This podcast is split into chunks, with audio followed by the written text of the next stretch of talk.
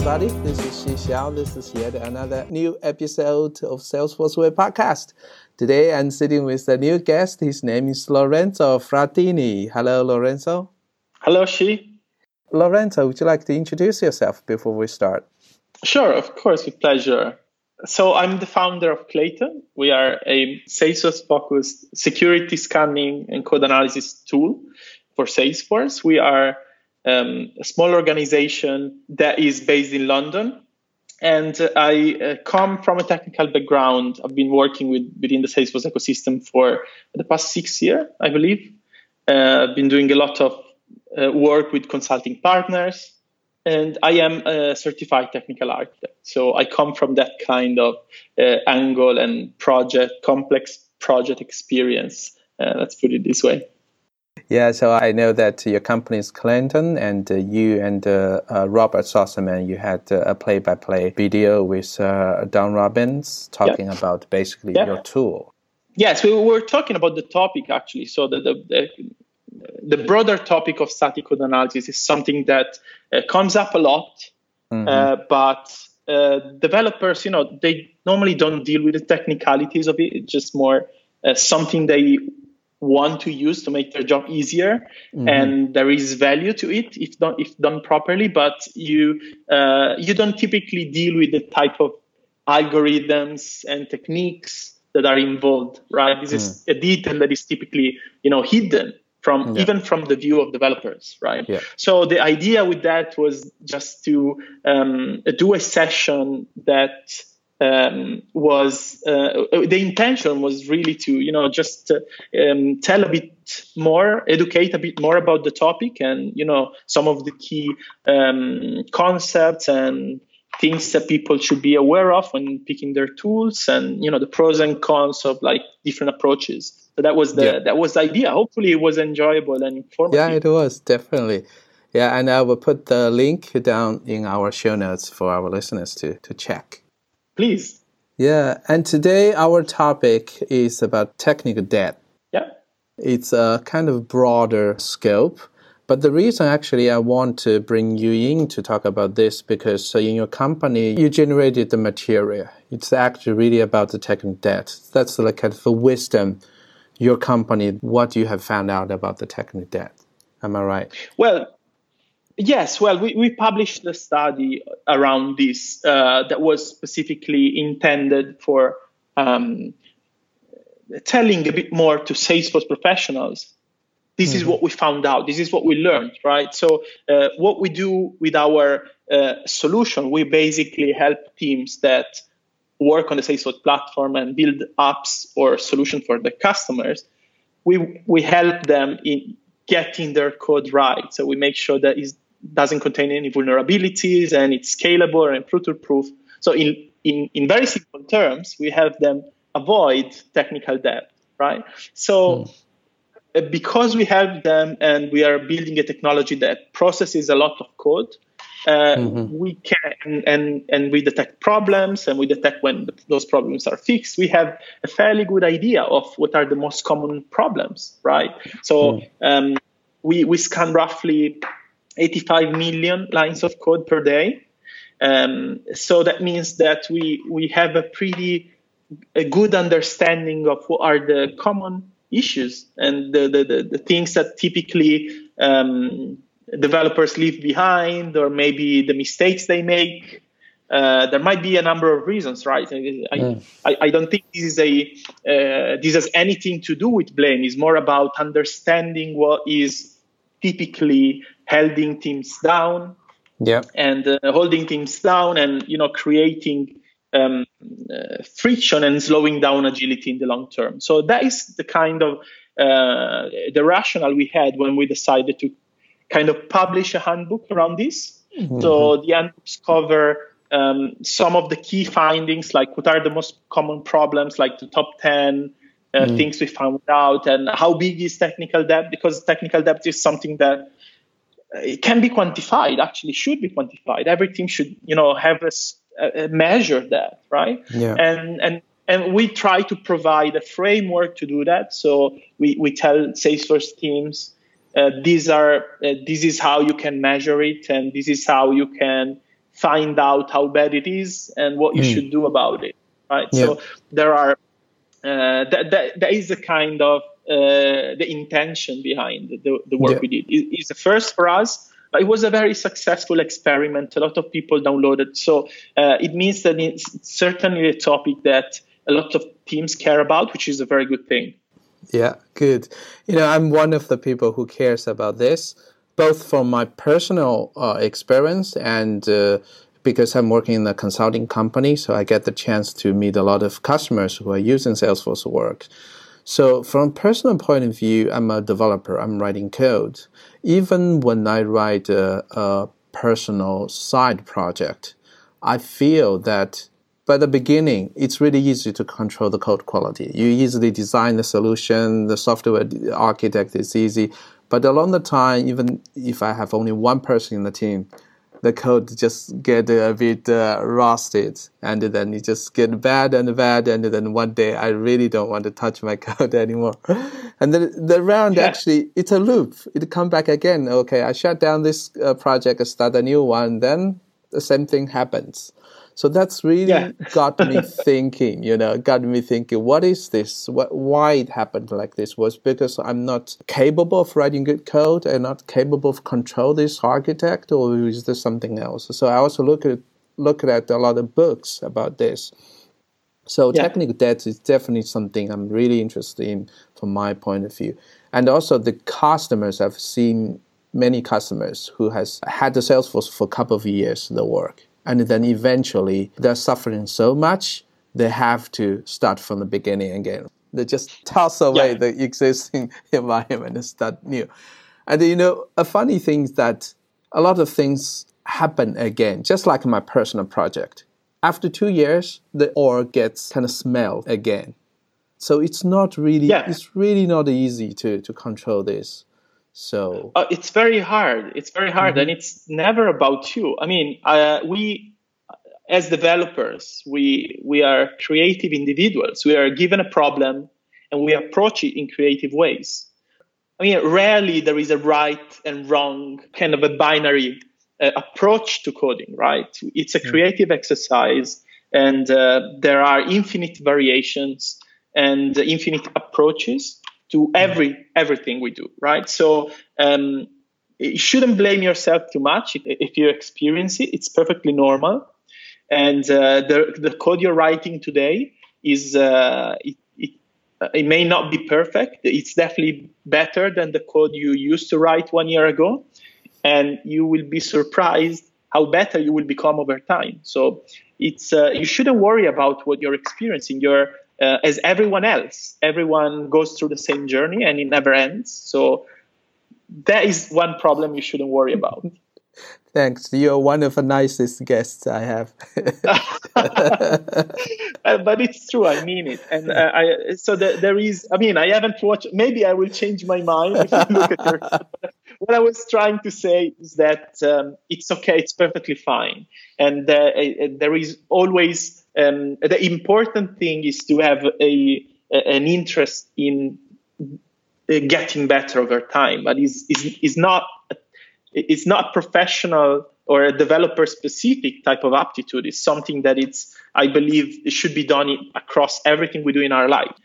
The fact that technical debt is something worth um, uh, talking about, especially in this ecosystem, is something you you, you mentioned yourself, right? So mm. we are. Uh, this is an ecosystem that is primarily led by consulting companies that are, of course, they are invested in happy customers, but at the end of the day, you know, we are uh, a lot of people that are coming in, solving a problem, leaving, and customers often they're not very well equipped to um, measure technical debt, and so what often happens is that um, once some solution hits requirements uh, in an acceptable way and gets to production and uh, gets across the line, that's that's fine.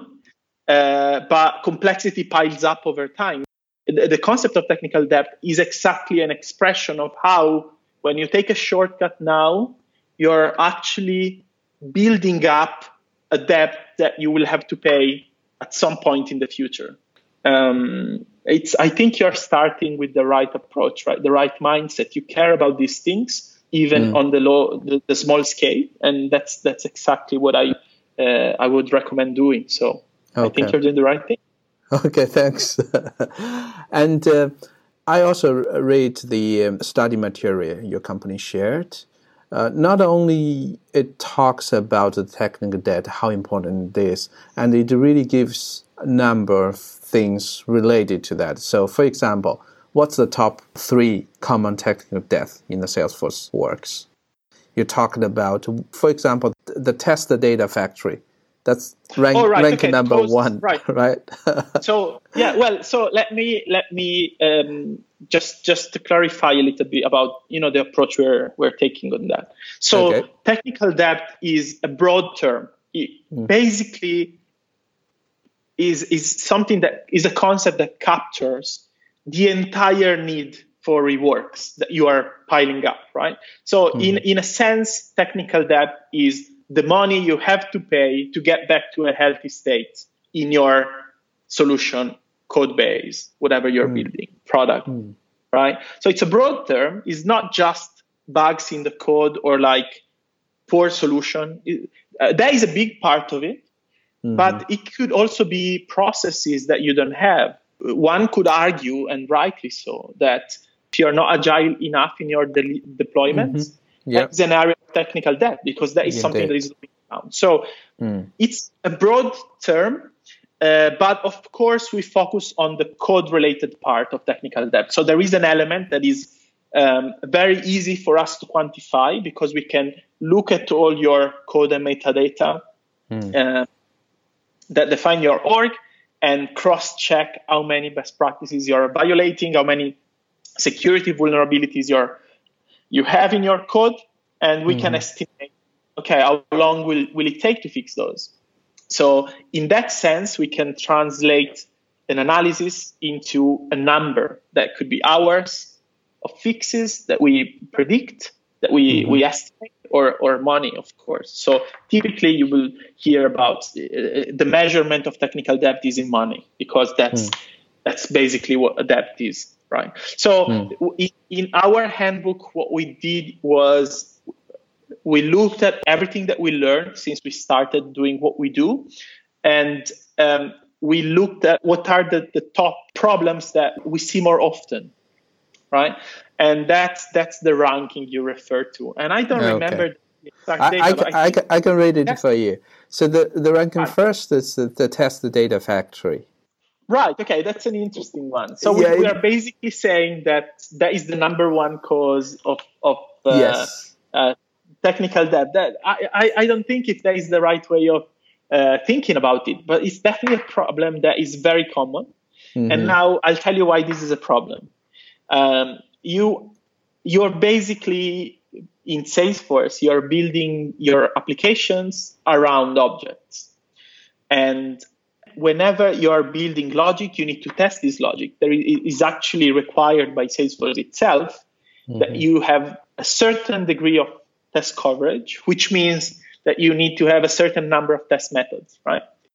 The fact that you're not using a, data factory or test builder means that in your test, you have something like account A equals new account, insert account, and then your test. Mm-hmm.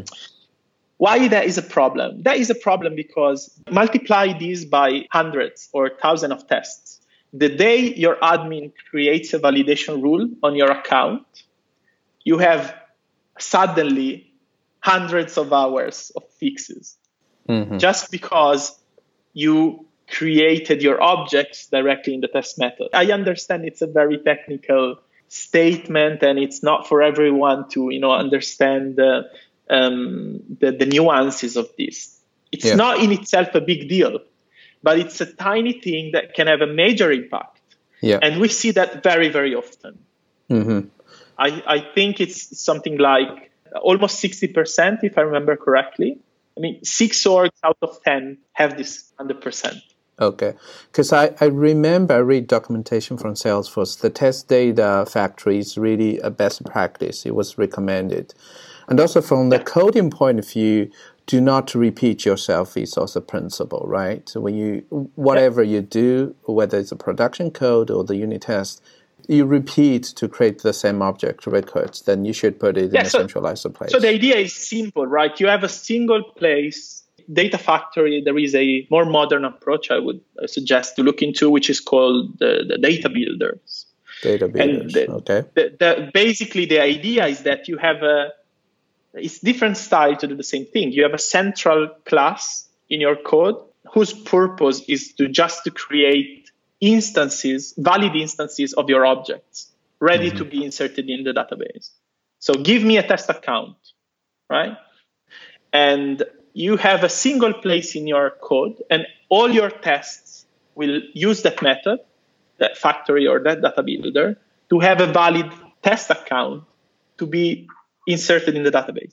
So whenever you change the validation rules around the account, there is one single line of code that you have to add, hmm. even if your tests are um, 100,000. Yeah. Right? Makes Whilst sense. if you don't do this, you every single test that uses an account is a test that is going to break and is a test that you will have to fix. And every fix will slow your agility down. So like a feature that will take one day becomes a feature that takes 50 days. Yeah.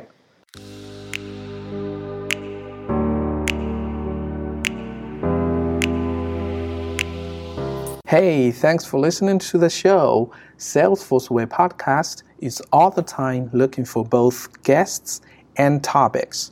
If you have guest recommendation or any topics you'd like to listen to, don't hesitate to let me know my Twitter, LinkedIn, and email information is at the end of the show notes of each episode. You can also find it on the salesforceway.com website. I really, really, really need help from you on this matter because only you, my lovely listeners, know what yourself want. So please help me invite great guests to talk on great topics so that we spread great knowledge. Now let's get back to the show.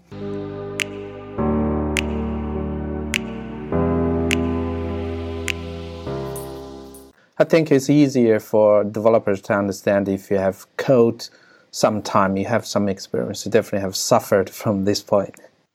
Oh yeah, yeah. I mean, if you have looked at, into someone else's code, I, I think that is a very good thing about consultancy. Actually, when you when you when you have to look into someone else's code, and maybe you're frustrated about it, that makes you become better. And uh, to me, I think you, you want to leave the, the world a better place. Like, and I feel like yeah. Uh, you you want to do it as well as a developer. You want to kind of fix things yeah. and leave them in a in a, in a yeah. nicer state. Indeed, indeed.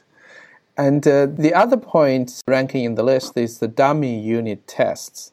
I'm not really yeah. sure what that is. Could you open it up for us? Well, yeah, okay, that's that's uh, that's another one. I mean, as a developer, you need to make sure that everything you write needs to have a certain amount of test coverage. If you don't have enough coverage, you cannot deploy. So everyone is like super crazy about coverage. Right. The problem is that sometimes people just you know maybe they are, they have to cut corners or ship to production quickly and mm. what they do is they create tests that are not actually checking anything they're just they just exist to traverse the code just to go to, to boost the coverage up but they don't actually assert that your logic behaves in a certain way there's no validation basically there's no validation. So you typically you open an org and you find like a lot of like methods that exist for no reasons, just to to be very long and very silly, okay. like uh, okay. I plus plus repeated a hundred of times, yeah. and then you have a test that uh, just run that, and that's a logic that uh, that's that's a piece of logic that is absolutely uh, not relevant. Hmm. It's not used anywhere. It's just there for the sake of boosting coverage up. Yeah, this, so this that's really it. insane. A little bit to to me. To be honest with you, it is. It is. It's a it's a very it's a very stupid way to solve this problem because again, this is like massive or technical debt. You are solving a problem like now and creating a much bigger hmm. problem that someone in the future will have to deal with. Yeah, I understand. You mentioned it as well. Uh, sometimes people have the pressure, right? You need to deploy your code by tomorrow, so there's a hard deadline there. So that's the reason maybe you do this dummy unit test without a cert. And also recently, I also I chatted with one of my colleagues. He really did this I plus plus like hundred times just to increase the, the coverage rate to seventy five percent. Then he can deploy the code. The reason was that uh, because we're consulting, the previous uh, coder doesn't do a good job with the code coverage. He doesn't want to cover the ass, you know, those things are, are done by somebody else. He doesn't have time or he doesn't want to, so he created those I plus, plus lines. To me, this is like just ridiculous. But I accept that, I mean, it happens in the real life. Yeah, I mean, people pay by the by the hour. What can yeah, possibly indeed, that's the consulting business. That's the brutal truth. I, to be honest, I think there are very good consulting companies that try to to do things well. So mm. we work, for example, with a lot of uh, a lot of our customers are consulting companies that they come to us and say, "Hey, um, can we use our, your technology to make sure that everything we do across all our teams is always top notch?" can you guys help us to achieve that and what we do is we monitor everything they do and and and block the bad stuff mm. uh, so that that never gets shipped to customers so i think that are, there are a lot of good uh, companies like that that try to you know move away from these like old ways of doing things mm. and care deeply about the uh, long-term success of their customers I, I believe we are at the, the, the point where in, in, the ecosystem where it's mature enough, like people have done this type of things in the past, but there is now a very good place for people that want to be different and do things properly and care mm. deeply about quality and mm. want to be that a, kind of a unique selling point of what makes them different. Okay. And of course, in the documentation, there are some other technical debts in the code. You mentioned unbounded SOQL and you mentioned the DML in loop. Uh, just due to the, the time limitation, we won't really go into those details. But uh, our listeners uh, go to check the documentation. I mean, really, there are good insights over there. I think one more interesting thing I want to mention here is that the document mentioned about the risk factors. Like, in what scenario, in what situation, the technical debt will increase faster or slower? Those like dimensions that's a really good insight. As a technical leader or um, as a business leader, um, you need to understand where you are and managing risk. You should be able to gauge where you are in terms of risk. So, I mean, there are some obvious things that raise the risk.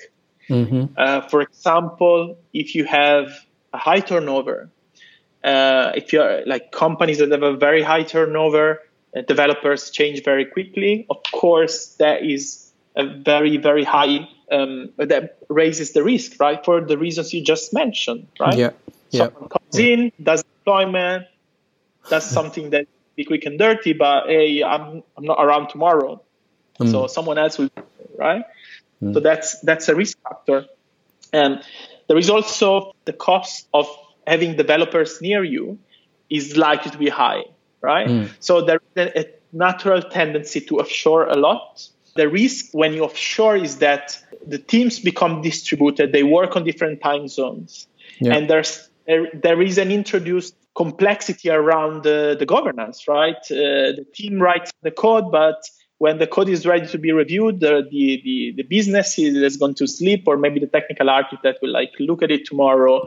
Yeah. There is a there is a barrier, and that raises the risk as well right? So if your mm-hmm. team is large or has a high turnover, is geographically distributed, all these reasons should, you know, a good a, a good technical architect, a good a good business leader should like mm. recognize that there is a higher risk and that and therefore technical debt is likely to be uh, growing faster. Cool. Thanks, Lorenzo. I think we had a great chat about the technical debt. We started with single individual developer. I had the puzzle, and they told me, "Don't worry, everybody has the same problem."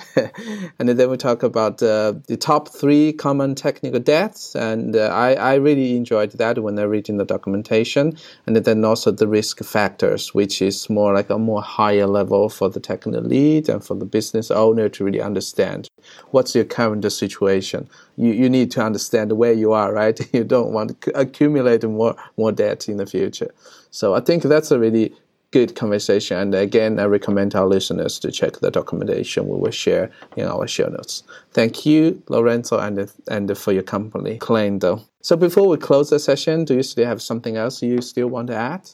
And I would be very happy if any of the listeners is interested in what we're doing and want to connect with me either on Twitter or LinkedIn, read the handbook, tell me what you think about it, uh, mm. what type of information you would like to be included in the ne- next edition, right? We would like mm. this to be something that everyone in the Salesforce community finds valuable, right? So um, thank you for having me. It was a pleasure to, to talk to you today. And um, I hope we will have another chat sometime soon.